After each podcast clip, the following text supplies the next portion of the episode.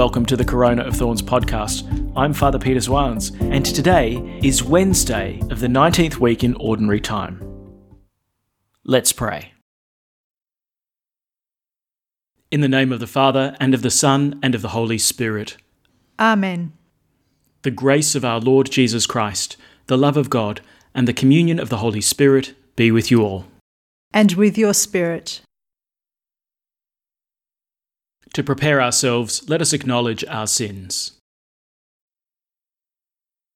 I confess To Almighty God, and to you, my brothers and sisters, that I have greatly sinned, in my thoughts and in my words, in what I have done and in what I have failed to do, through my fault, through my fault, through my most grievous fault. Therefore I ask Blessed Mary, ever Virgin, all the angels and saints, and you, my brothers and sisters, to pray for me to the Lord our God. May Almighty God have mercy on us, forgive us our sins, and bring us to everlasting life. Amen. Lord, have mercy. Lord, have mercy. Christ, have mercy. Christ, have mercy. Lord, have mercy. Lord, have mercy. Let us pray.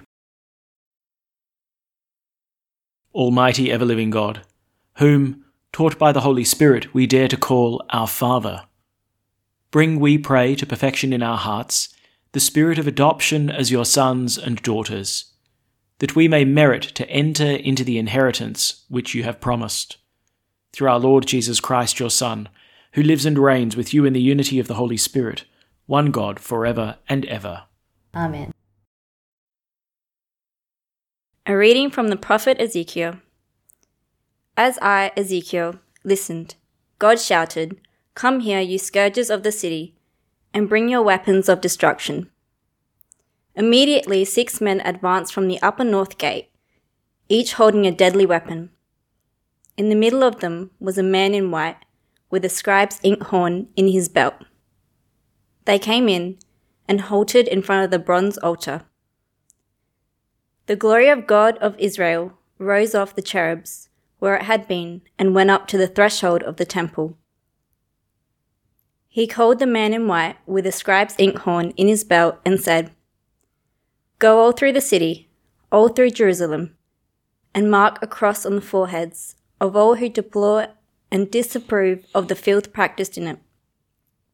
I heard him say to the others, Follow him through the city and strike. Show neither pity nor mercy.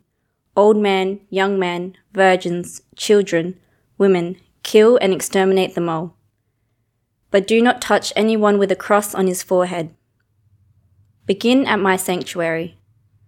So they began with the old man in the front of the temple.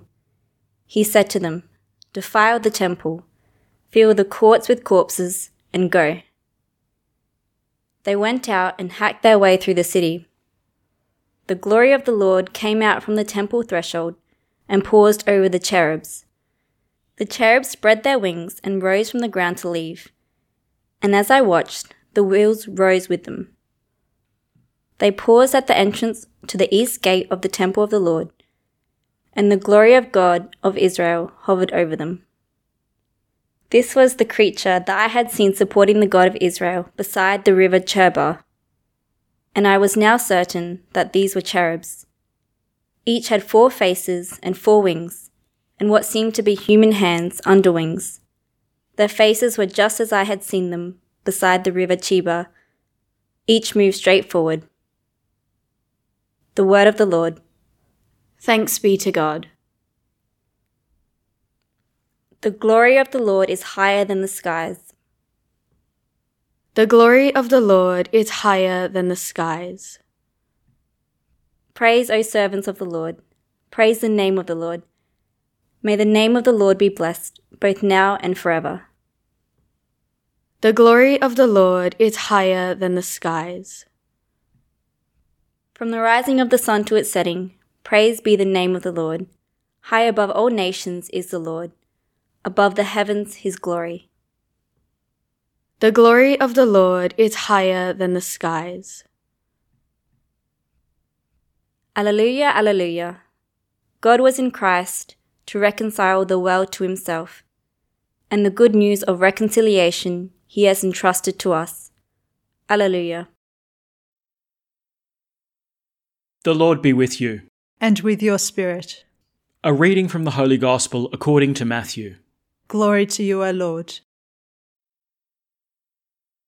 Jesus said to his disciples, If your brother does something wrong, go and have it out with him alone, between your two selves. If he listens to you, you have won back your brother. If he does not listen, take one or two others along with you. The evidence of two or three witnesses is required to sustain any charge. But if he refuses to listen to these, report it to the community.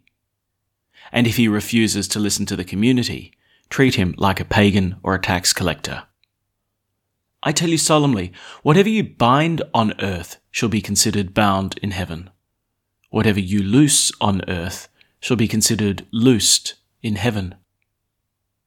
I tell you solemnly once again, if two of you on earth agree to ask anything at all, it will be granted to you by my Father in heaven. For where two or three meet in my name, I shall be there with them. The Gospel of the Lord. Praise to you, Lord Jesus Christ. All right, so we're back with the prophet Ezekiel, and um, let's face it, um, things are getting a little bit odd. Uh, we're starting to um, hear some very violent language, and we're also starting to hear some um, language of visions, which, let's face it, is going to need a little bit of interpreting, I think.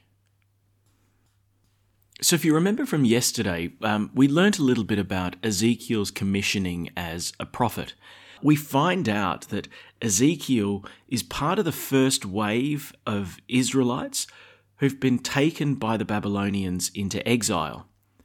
You see, uh, the southern kingdom was attacked by Babylon. Um, now, Babylon, of course, um, is modern day Iraq. And Jerusalem is attacked by Babylon, uh, and this first wave of exiles is, is captured by the Babylonians and taken back to Babylon um, in captivity. And Ezekiel's one of them. And it's in this foreign land that Ezekiel has this vision of the presence of God. He calls it the glory of the Lord. Um, and he envisages this kind of heavenly throne that's on a chariot that's being carried by the cherubim, carried by the angels. What's interesting though is that the glory of the Lord, like the, the, the sign of God's holy presence, um, is being made manifest um, in Babylon. That's where Ezekiel is. He's already been carried off into exile like five years earlier. The glory of the Lord is, is what's supposed to be dwelling in the temple. And of course, you know, from this vision, Ezekiel receives the commission to become a prophet, to be the one who communicates God's word to the people, and God's word is one of judgment. Guys, you're a bunch of rebels. Why's that? Well, because we're in a covenant, right? You and me, you, my people, I, your God, we are in a covenant bond which is ratified in blood. We've entered into a blood oath. Um, in other words, that if either of us are unfaithful to our covenant oath, that our blood would be spilt. We entered into a family bond whereby we would belong to one another. I'm your God, you're my people. And the oath that we swore was, you know, something akin to cross my heart and hope to die, stick a needle in my eye. Well, how are you going with that covenant promise? The word that's addressed to Ezekiel is that Israel has been unfaithful. They were supposed to worship God alone. They were supposed to belong to Him alone. And yet, look what's going on idolatry in the temple. And belonging to God, they were supposed to follow His law, they were supposed to practice justice. But look what's going on. The country is being plagued with all sorts of injustice, and the poor and the weak are being exploited. So here's the thing what happens when you break a blood oath? Your blood gets spilt. All right, so Ezekiel's doing his thing, his prophetic thing, uh, and then he has another vision, and and that's the reading that we've got today. He has a vision of the temple in Jerusalem. Now, bear in mind he's still in exile over in Babylon, but he has this vision of the temple in Jerusalem, the place which is supposed to be the sign of Israel's right relationship and worship of God, the sign of God's holy presence. The temple is God's holy dwelling place among his people. What does Ezekiel see, though? He sees all sorts of idolatry. The priests who are supposed to be worshipping God are worshipping idols in the outer courtyard and even in the inner sanctuary. Uh, and then we pick up the reading for today. Two things happen. One, God ups and leaves the temple. And two, we get these scourges of the city come through six carrying weapons of war, and one carrying an ink pen. And the one with the ink pen needs to go through the city and mark with a cross those who disapproved of the idolatry practiced in the temple. And being marked, they would be rescued. But the other six were to use the weapons of war to clean out the city it's a you know sort of terrifying image. Firstly, of uh, a whole heap of bloodshed, um, but but secondly also of God leaving His people. So you know what what's going on? You know, is is, is God just being especially harsh and and you know grumpy at, at the unfaithfulness of Israel? Well, if you remember the covenant, it's it's a blood oath that you know both God and his people had said, look, if, if we're unfaithful to the covenant, let our blood be spilt. And, and that's what's happening. Of course, Babylon comes back and absolutely destroys Jerusalem, brings more into exile, and brings an end to the temple. And this is all shown in Ezekiel's vision.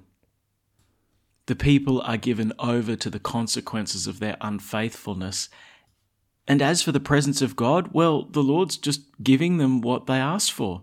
You wanted idols, you can have idols. I'll just go. Now, the presence of the Lord, right? This this vision of, um, you know, the chariot and then the cherubim holding up the throne of of God. Um, it leaves the temple via the east gate. It crosses over the Kidron Valley into the Mount of Olives, and then out into the desert. The presence of the Lord, it's leaving the temple in Jerusalem, but it's heading east. Where, where's that? At Babylon. It looks like God is abandoning his people, but in fact, he's joining them in exile. God hasn't torn up the covenant. He's going to try and rebuild it now, guys, let me give you a little spoiler alert. When Jesus enters triumphally into Jerusalem at the beginning of Holy Week on Palm Sunday, how does he travel into Jerusalem? Along the Mount of Olives, crosses the Kidron Valley, and enters via the east. From the east comes the rising sun, from the east comes the presence of God. The way that the Lord had left the, his holy presence from Jerusalem is the way that his holy presence returns into Jerusalem.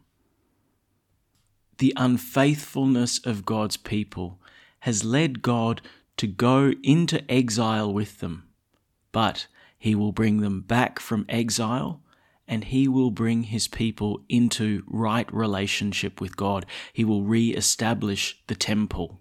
He will re establish right praise and worship, and it will be re established not in a temple of stone and wood, but in a temple that is his body. All right, this is getting long, but spoiler alert number two. Unfaithfulness to the covenant brings death, right? Well, who is it that's going to suffer the consequences of unfaithfulness to the covenant?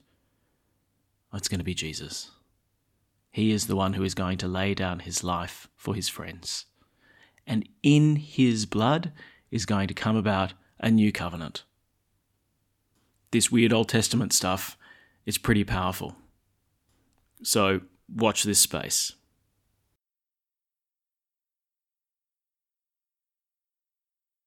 At the Saviour's command, and formed by divine teaching, we dare to say, Our Father, who art in heaven, hallowed be thy name. Thy kingdom come, thy will be done, on earth as it is in heaven. Give us this day our daily bread, and forgive us our trespasses, as we forgive those who trespass against us. And lead us not into temptation, but deliver us from evil. Deliver us, Lord, we pray, from every evil. Graciously grant peace in our days, that by the help of your mercy we may be always free from sin and safe from all distress, as we await the blessed hope and the coming of our Saviour, Jesus Christ.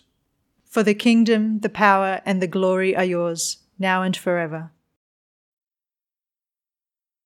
Let us welcome Christ into our hearts with an act of spiritual communion. My Jesus, I believe that you are present in the most holy sacrament. I love you above all things, and I desire to receive you into my soul. Since I cannot at this moment receive you sacramentally, come at least spiritually into my heart. I embrace you as if you were already there and unite myself wholly to you. Never permit me to be separated from you. Amen. The Lord be with you. And with your spirit. May Almighty God bless you, the Father, and the Son, and the Holy Spirit. Amen.